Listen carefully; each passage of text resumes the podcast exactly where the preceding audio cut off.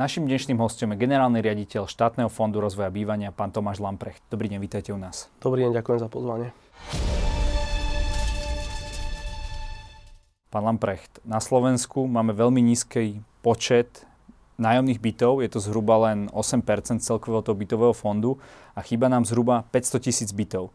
A začala sa tá situácia ešte teraz viac zhoršovať tou koronou a tak ďalej, keď vidíme, ako raketovo rastú tie ceny nehnuteľností? E, ja si myslím, že teraz nastalo to obdobie, kedy, kedy začne byť väčší dopyt po nájomnom bývaní. Vidíme to hlavne pri e, náraste úrokových sádzeb pri hypotekárnych úveroch. Takže z tohto pohľadu určite, určite ten nárast zaznamenáme.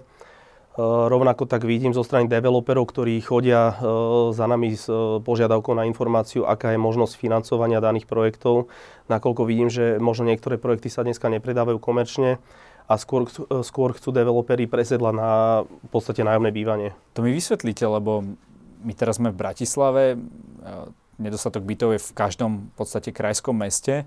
Prečo by ten developer mal akýmkoľvek spôsobom, či už to bude so štátnou podporou alebo bez, robiť nájomné byty, keď tam je tá návratnosť v desiatkách rokov?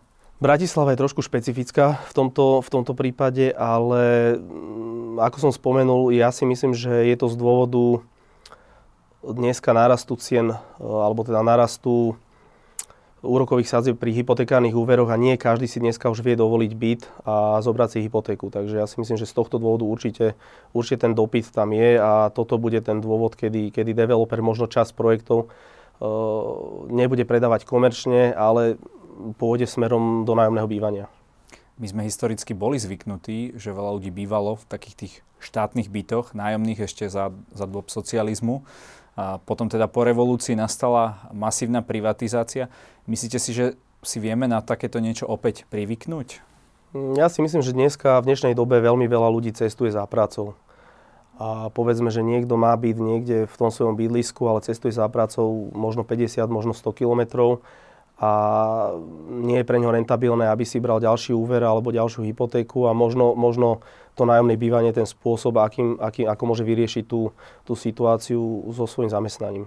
No a tým pádom ten človek potom zaberá aj byt niekde teda v mieste svojho bydliska, aj teda v nejakom tom väčšom meste, kde je už tých bytov nedostatok na jednej strane sú to možno byty, ktoré zdedili po rodičoch alebo bývajú s rodičmi, e, cestujú za prácou na týždňovky, čiže možno je pre nich výhodnejšie forma nájomného bývania, ako si povedzme zobrať hypotekárny úver na kúpu bytu. Rozumiem. Vy teraz hovoríte o možnosti, že človek teda dochádza za prácou, ale viete si predstaviť, že by sa Slováci teda opäť naučili bývať v jednom štátnom napríklad nájomnom byte celý život?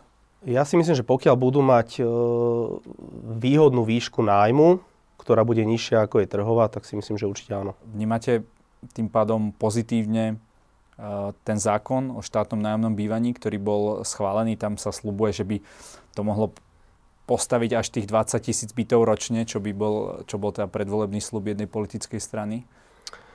Štátne nájomné byty sú taká druhá línia, čiže štátny fond rozvoja bývania dlhodobo poskytuje úvery na výstavbu nájomných bytov a potom tu máme štátne nájomné byty. Čiže to, to sú dve rôzne línie, ktoré by som nedalo vôbec dokopy ani mi nejakým spôsobom neprináleží sa k tomu vyjadrovať. Takže to je parketa pána Holeho a sám som zvedavý, čo to prinesie do budúcnosti. No on práve hovoril, keď e, bol tento zákon schválený, že práve štátne nájomné byty vyplňajú takú tú medzeru medzi tým komerčným sektorom, ktorý, ako ste povedali, dnes je teda drahší, ako bol možno pred pár mesiacmi alebo rokmi na základe stúpajúcich úrokových sadzieb.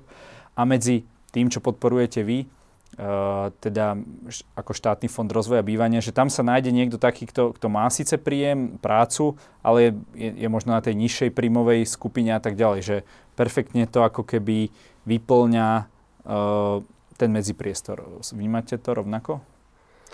Áno, čo sa týka našich bytov alebo bytov, ktoré my financujeme, tak e,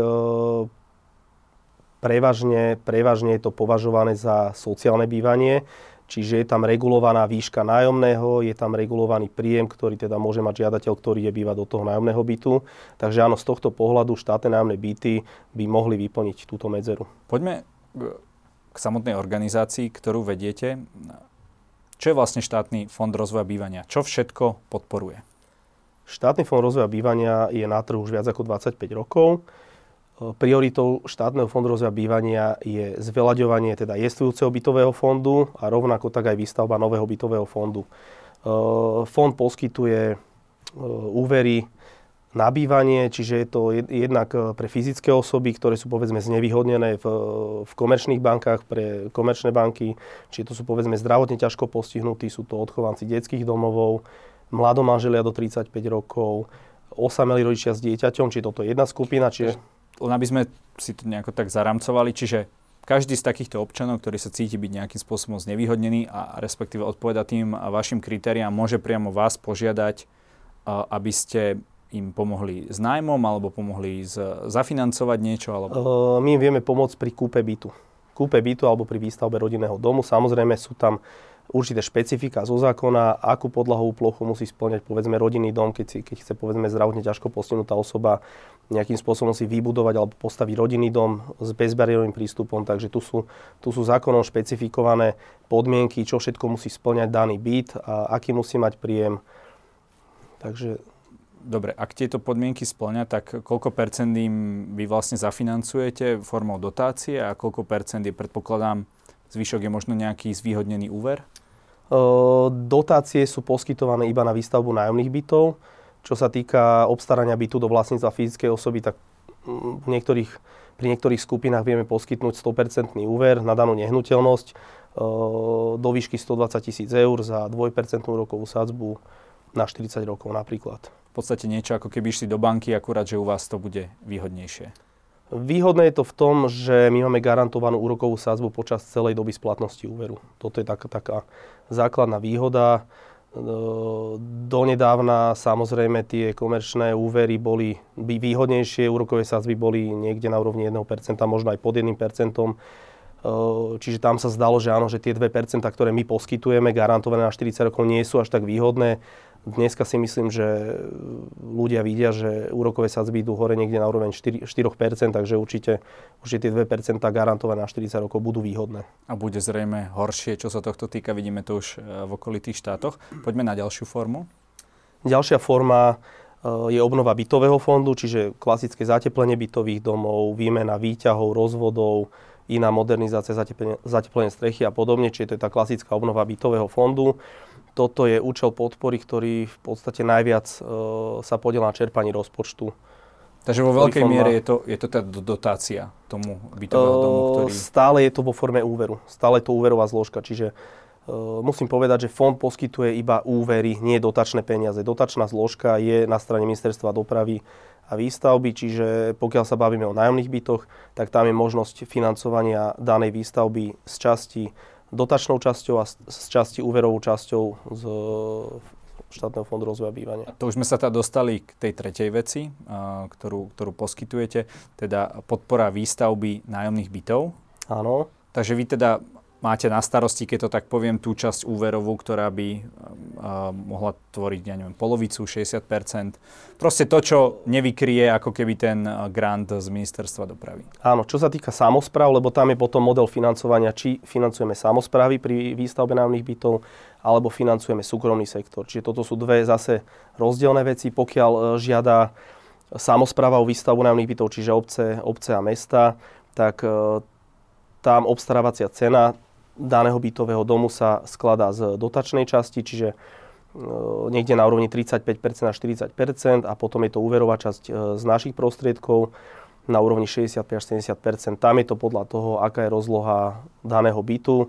Čiže byty v bytovom dome napríklad môžu mať najväčšiu podlahovú plochu 80 m štvorcových a priemerná podlahová plocha musí byť do 60 m štvorcových. A potom je to ešte rozčlenené podľa toho, pokiaľ sú byty priemerná podlahová plocha do 52 m štvorcových, tak je najvyšší podiel dotácie 40% a zvyšná časť sú naše úverové prostriedky. Pokiaľ sú uh, priemerné podlahové plochy od 52 do 60 metrov, tak je to nižšia sadzba, je to 35% a 65% je úver. Mm-hmm. Takže podľa, rozumiem, aby tam bola tá veľkosť uh, zachovaná. Uh, predpokladám, že ale spomínali ste, že takúto istú možnosť dávate aj súkromnému sektoru, ale vy ste v jednom podcaste hovorili, že je to zhruba tretina teda tých žiadostí, ktorú, ktorý máte zo súkromného sektoru. E, začína sa toto trošku dvíhať? Majú aj investori záujem e, stavať štátne nájomné byty nielen samozprávy, pre ktoré samozrejme pre politikov a tak ďalej je to, je to lákavé takéto niečo stavať? Donedávna prevažovali samozprávy pri žiadostiach o výstavbu nájomných bytov. Dneska Mám pocit, že sa to možno dostáva niekde na rovnakú úroveň. Možno príde čas, kedy viacej budú žiadať, e, bude žiadať viacej súkromný sektor. Pre súkromný sektor to začalo byť atraktívne, atraktívne pár rokov dozadu, kedy pomer financovania sa zmenil, lebo donedávna to bolo forma financovania bola, že 80% úver a 20% vlastné zdroje. Dneska nastala zmena, teda pár rokov dozadu, kedy pomer financovania sa zmenil na 95% úver a 5% vlastné zdroje, čo sa týka teda obstarávacej ceny bytového domu. Takže spôsob, a, spôsob financovania sa výrazne zmenil a začalo to byť atraktívne pre súkromný sektor. A ten úver má nejaký garantovaný úrok, tak ako je to v prípade fyzických osôb? Áno, je to tiež garantované, je to 1% úroková sadzba na 40 rokov. Mhm, takže akokoľvek stúpnú, povedzme, úrokové sázby v komerčných bankách, tak pokiaľ u nás bude schválený úver a podpísaná úverová zmluva, tak to 1% je garantované počas celej doby.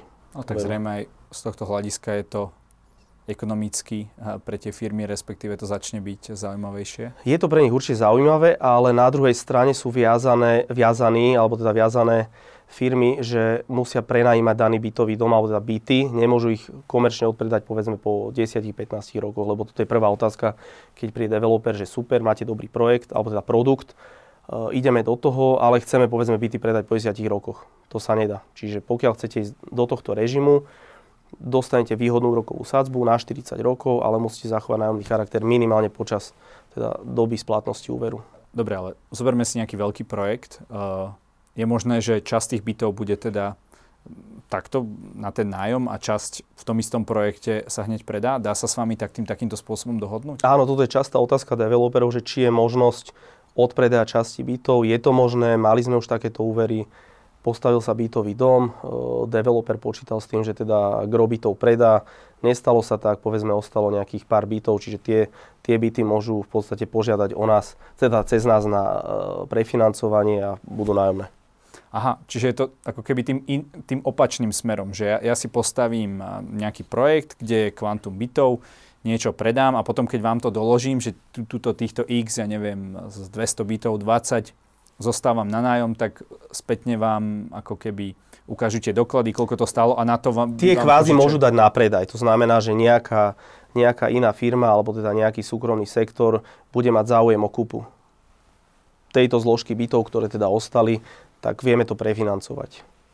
Čiže sú dva modely. Čiže buď tak, že postavím bytovku, dám, dám na komerčný predaj, to, čo mi zostáva, viem potom prefinancovať cez ŠFRB alebo teda druhý model, že už na začiatku si nastavím, áno, mám tu, ja neviem, 50 bytov, tak 40 bytov dám do komercie a presne 10 bytov, bytov špecifikujem a dám cez uh, ŠFRB. Môže to byť napríklad aj z toho dôvodu, že niekoľko bytov urobím veľkometrážnych, čiže to je jasné, že nemôžu ísť cez štátny fond rozvoja bývania, nakoľko je teda jasne daná e, legislatíva, a, a, aké musia byť, aká musí byť podlahová plocha bytov, takže presne si poviem, že áno, mám tu nejaké 100 metrové byty, tieto dám na komerciu a tieto byty, ktoré splňajú podmienky ŠFRB, tak pôjdu cez, cez fond, vlastne cez nás. Uh-huh. Vy podporujete aj výstavbu ubytovacích domov.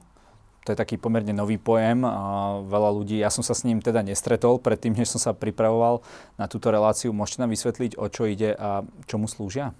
Áno, ubytovacie domy, to je účel podpory, ktorý je pomerne nový. E, tento účel vznikol za e, s cieľom e, podpory bývania pri migrácii pracovnej sily. To znamená, že mám tu, mám tu povedzme nejakých lekárov, manažérov, zdravotné sestry, učiteľov a tak ďalej. Čiže môže niekto cestovať za prácou a nemusí ísť povedzme do nájomného bytu, ale môže ísť do ubytovacieho domu. Čiže tu sú trošku iné podmienky, tam nie je obmedzená podlahová plocha, nie je obmedzená výška nájomného, to znamená, že mm, to, toto bol hlavný problém napríklad pri lekároch, hej, že mali sme kopec e, samozpráv alebo teda miest, kde mali nemocnicu a povedzme chceli pritiahnuť zdravotné sestry alebo teda nejaký personál, chceli pritiahnuť lekárov a lekár nemohol ísť do nájomného bytu, pretože presahoval uh, mesačný príjem, takže za týmto účelom je výhodný zase ubytovací dom, kde neskúmame príjem, uh, v podstate výšku nájomného si tiež určí majiteľ, alebo teda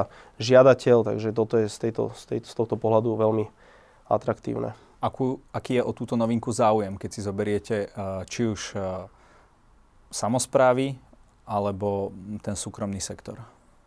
Zatiaľ je to v štádiu konzultácií, akože sú podané nejaké žiadosti. E, skôr mám pocit, že všetci sa s tým oboznámujú, čiže či už, či už v rámci ZMOSu na nejakých sedeniach so starostami alebo s súkromným sektorom. Takže väčšinou je to v tom štádiu, že oboznámujú sa, aké sú podmienky, e, aký úrok môžu očakávať, na koľko rokov, aké podlahové plochy musia splňať, či tam môžu dať e, ľudí s takým príjmom. Takže ja si myslím, že dneska je doba, kedy sa všetci oboznámujú, pripravujú projekty a predpokladám, že teda v budúcnosti budú, budú predložené nejaké žiadosti. Keď sme sa dostali do tých čísel, tak uh, je už to nejako zadefinované, aké budú tie podmienky, aký bude teda ten úver, na akú dobu s akou úrokovou sadzbou? Zatiaľ je to nastavené v režime 1200 eur na meter štvorcový podlahovej plochy.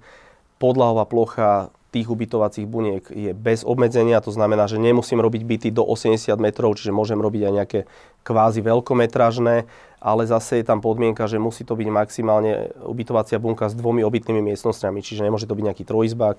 Takže toto je zase povedzme nevýhoda, keď tam chcem zbývať s nejakou rodinou. Čiže... Tak ako ste povedali, možno pre tých pracovníkov, ktorí nejakým spôsobom pendlujú, ďalší typ ubytovania, ktoré poskytujete, sú domovy sociálnych služieb. E, sú na domovy sociálnych služieb. Ako toto funguje? Domovy sociálnych služieb e, v podstate tento účel už dlhodobo financujeme. E, zo začiatku ten záujem bol minimálny. Môžem povedať zo štatistických údajov, že ročne sme poskytli úvery na jedno až dve zariadenia, čo je mm, veľmi málo. Dneska, dneska sme na úrovni 11 žiadostí a je to určite po, hlavne po zmene legislatívy, lebo donedávna e, ten limit na meter štvorcový zariadenia bol na úrovni 700 eur. Dneska, dneska na základe zmeny legislatívy, teda, ktorá prebehla už trošku dávnejšie, je limit 1200, takže tam sa to výrazne zvýšilo a nie je to limit na meter štvorcový podlahovej plochy danej e, bunky alebo teda danej obytnej miestnosti, ale je to vlastne e, na celkovú podlahu plochu zariadenia. Jasné, že tam sú... Uh, Takže viem započítať... Tá ubytovacia tej... časť má nejakú, nejakú metráž, ale potom tie služby... Áno, potom sú tam neviem, spoločenská miestnosť, rehabilitačné miestnosti, započítavajú sa tam aj chodby, schodiska a podobne. Takže... Miestnosť, kde sú zdravotné sestry napríklad a, a tak ďalej.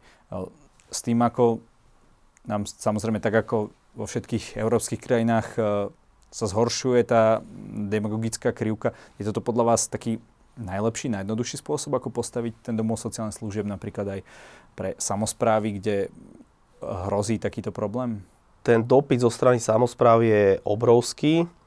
Akurát mám pocit, že samozprávy majú veľmi zlý projektový tým. To znamená, že nevedia si to nejakým spôsobom nastaviť, nevedia pripraviť projektovú dokumentáciu. V tomto pohľade uh, vidím, že developeri sú oveľa viac dopredu majú to všetko naštudované, pripravené projekty, čiže sú kvalitnejšie pripravení, čiže samozprávy sa viac menej len oboznamujú. Dneska, dneska idú voľby, čiže tiež, tiež vidím tú opatrnosť zo strany súčasných starostov, či ísť do daného projektu a mm-hmm. že toto je tiež taká, taká brzda v systéme, čiže ja, ja predpokladám, že po, po voľbách sa zase rozbehne tento celý kolotoč a opäť sa začnú zaujímať a pôjdu do výstavby dnes je tá situácia náročná aj v tom, že nám naozaj na mesačnej, možno, možno aj dennej báze uh, vstúpajú tie ceny tých stavebných materiálov. Ako ste na toto pripravení? Dokedy budú napríklad tieto sumy, uh, ako ste spomínali, tých 1200 eur ešte relevantné a, a či máte nastavený nejaký automat, alebo či o tom vždy musia rozhodnúť, dajme tomu politici, aby to zvýšili na tú adekvátnu úroveň?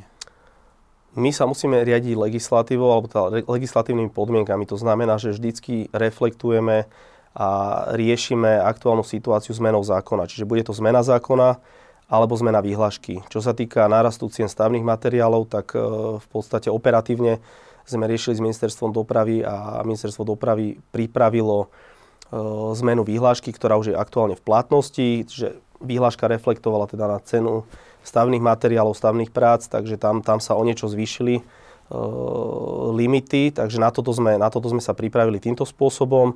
Evidujeme už zo strany samozpráv žiadosti o navýšenie úverov, čiže je to možné, aj súčasná legislatíva to umožňuje. Čiže pokiaľ niekto vysúťažil za nejakú sumu, dneska je možnosť navýšiť úver do limitov, ktoré sú dneska stanovené v zákone alebo vo vyhláške. V súvislosti so zmenou stavebného zákona očakávate, že sa vám bude tiež ľahšie pracovať, keď už nebude to stavebné, územné konanie a tak ďalej, také, takéto zložité? Pomôže to výstavbe takýchto nehnuteľností? Čo sa týka stavebného zákona, tak skôr si myslím, že to uľahčí prácu developerom alebo teda aj samozprávam v rámci povolovacích procesov. Naše procesy si nemyslím, že budú nejakým spôsobom uľahčené podstate náš proces nejakým spôsobom stanovený, snažíme sa operatívne a rýchlo schvalovať žiadosti, čiže mm, túto by som povedal, že možno ten, ten proces prípravy e, od projektovej dokumentácie až po, stav, až po stavné povolenie bude možno o niečo rýchlejší. Keď si zoberiete celý ten realitný trh, ktorého vlastne ste stiac nechtiac e, súčasťou, e, Aké vidíte najväčšie problémy na Slovensku? Je to nedostatok napríklad vhodných pozemkov na tieto nájomné byty, ktoré sa spomínajú, alebo vidíte prekážky niekde inde? Jednoznačne je to aj problém pozemkov, ktoré sú k dispozícii. To vidím hlavne teda na strane samozpráv. Tam je trošku problém s pozemkami, ktoré, ktoré vedia využiť na výstavbu nájomných bytov. Taktiež to bol donedávna možno problém aj zo strany súkromného sektora, ale tam tiež nastala zmena v rámci legislatívy, že dneska už vieme financovať celý podnikateľský zámer a vieme financovať aj kúpu pozemku. To znamená nie len samotnú výstavbu nájomných bytov, ale aj kúpu pozemku a prísluchajúcej e, technickej vybavenosti. A v podstate tento istý model platí aj pre samozprávu. To znamená, ak samozpráva nemá pozemok, tak dneska si vie samozpráva prefinancovať kúpu pozemku cez nás. To znie až tak, až tak ideálne, to, čo, tu, čo tu hovoríte, e, že za tých 25-26 rokov e, naozaj sa to tak vyprecizovalo tento systém a vašej agentúry, čo by vám tak pomohlo z, hľadiska rôznych napríklad návrhov, zákonov, politických rozhodnutí a tak ďalej. V čom by vám politici mohli ešte pomôcť, aby ste mohli viac toho podporiť? Ja si myslím, že dneska tá legislatíva je veľmi dobre nastavená. Skôr vidím, ako som spomínal, problém pri príprave projektov zo strany samozpráv, lebo samozpráva viem to tak porovnať, že niektoré obce, povedzme, každý rok podávajú žiadosť na jednu bytovku, na dve bytovky, že každoročne opakovane robia výstavbu, zväčšujú si portfólio nájomných bytov a potom vidím nejaké väčšie mesta, ktoré nevedia vôbec pripraviť žiadosť. Žiadosť je nekompletná, neúplná, sú tam nejaké základné chyby a stáva sa nám, že povedzme dva roky po sebe sú dané žiadosti zamietnuté. Takže jednoznačne projektový tým musí byť dobre nastavený nie je to žiadna, žiadna veda, čiže všetky e, zoznamy všetko máme prehľadne zverejné na webe. Naozaj sa snažíme poskytnúť úvery na všetky projekty, ktoré teda splňajú legislatívu. Takže ja si myslím, že je to dobre nastavené, len treba dnes, dneska myslieť na to, že čo bude ďalej teda so stavnými materiálmi. A dneska, keď pripravujeme ďalšiu zmenu legislatívy, že do akých limitov ísť. Aby sme to nestrelali zase z brucha. Dneska je povedzme na zariadenie sociálnych služieb 1200 eur a teraz niekto príde, že on chce 1500, 1600, čiže naozaj tam musí byť nejaký relevantný podklad a relevantný prepočet, že prečo do takejto sumy ísť, takže toto je to, čo, to, čo dneska potrebujeme a určite zmeniť limity do budúceho roka. Keď si to tak zoberiete celkovo, bavili sme sa tu častokrát o tých nájomných bytoch, čo aj politicky dnes taká aktuálna téma, tak koľko si viete predstaviť, koľko by bolo možno zdravé, aby u nás občanov bývalo v nájomných bytoch. Vieme, že napríklad vo Viedni, tu na kúsok je to, je to snáď väčšina obyvateľov, ktorá žije v štátnych nájomných bytoch. Ako si to, ako si to vy osobne predstavujete? Dá sa to takto povedať? Je nejaký model, na ktorý by sme sa vedeli pozrieť a povedať si, tam sa chceme dostať? Ťažko povedať, že koľko bytov by, by sme si vedeli predstaviť, lebo máme tu aj nejaké stavebné kapacity, čiže dneska hovoriť o tom, že ročne postavíme 10 tisíc bytov, neviem si to úplne reálne predstaviť. Čiže tie kapacity, ktoré dneska máme u nás, a u nás žiadajú úvery, tak niekde sme na úrovni, historicky sme schválili žiadosti na úrovni 1200, 1300 bytov, minulý rok to bolo myslím, že 1500. Uh, uvidíme, čo bude tento rok uh, vzhľadom na nárast cien, takže ťažko hovoriť o počtoch bytov, ktoré by sme vedeli podstaviť. Inými už je tu za nami nejaký vývoj ktorý už zrejme ťažko úplne zmeníme z hľadiska do budúcna, keď už vieme, že prebehla samozrejme tá privatizácia a tie byty sú už dnes častokrát v drvej väčšine v súkromných rukách. Pán Lamprech, každý z našich hostí má na záver priestor odkázať našim divákom to, čo sám chce do tej kamery. Nech sa páči. Štátny fond rozvoja bývania je organizácia, ktorá chce mať nový drive, chce byť úspešná, chce sa viacej približiť súkromnému sektoru, takže budeme radi, keď sa nebudete ostýchať, prídete s, akýko, s akýmikoľvek otázkami, sme otvorení akékoľvek konzultácii a budeme radi, keď budeme vedieť pomôcť a budeme vedieť napredovať spolu s vami. Držíme palce. Ďakujem za rozhovor. Ďakujem.